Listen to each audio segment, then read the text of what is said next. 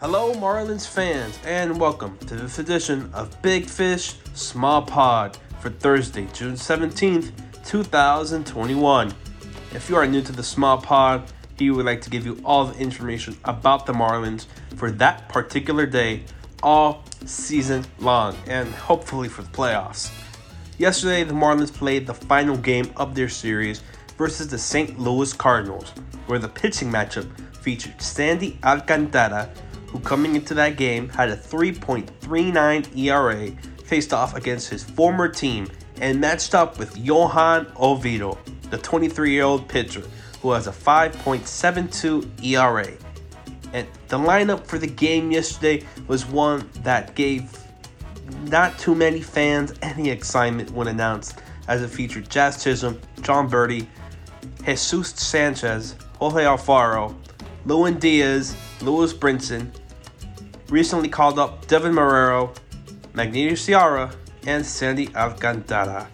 A lot of guys had an off day, as some, today is an off day for the Marlins as they are getting prepared for their next series versus the Chicago Cubs. But in that game last night, Miami was hitless up until the fourth inning when Miami hit two singles, one by Jon Berti and one by Jesus Sanchez, who batted in the middle of the lineup as Don Mattingly hopes to give Jesus chance Jesus Sanchez more chances as he has had just one of the hottest starts in minor league baseball. But the Marlins cannot get any runs on the board after those two signals. And fast forward to seven innings, there was still no run scored by either team as it was clear and cut that it was a pitcher's duel between Sandy and Oviedo. As combined after seven for 10 strikeouts and no earned runs, no runs, nothing. It was 0 0. A pitcher's duel was just incredible to see. Actually, both teams combined for 11 hits through 7, but neither team could capitalize as the pitchers took center stage. And for Sandy, he had one of the best performances of his young career, pitching deep into the ninth inning. And in the ninth inning, at the top of it, Miami had Lewin Diaz, who hit a home run but was called back as it was shown to be a foul ball, which would have given Miami the lead. Lewin Diaz will lead things off as uh, Alfaro made the last out of the eighth. Oh! Diaz with a fly ball down the right field line. Stay fair. Foul.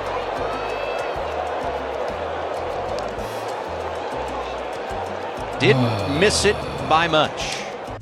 Sandy did finish the game with eight and one third innings pitched, giving up six hits, one run, zero unearned, only walking one batter, and having seven strikeouts in 108 pitches.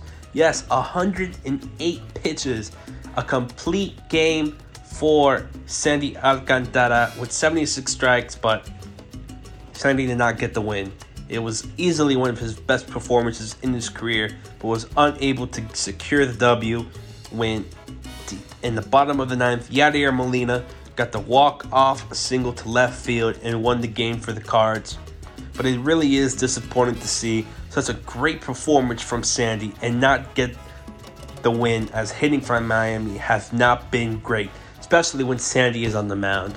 But the Marlins do look forward to playing the Cubs. They want to look back from this game. They don't want to see it anymore.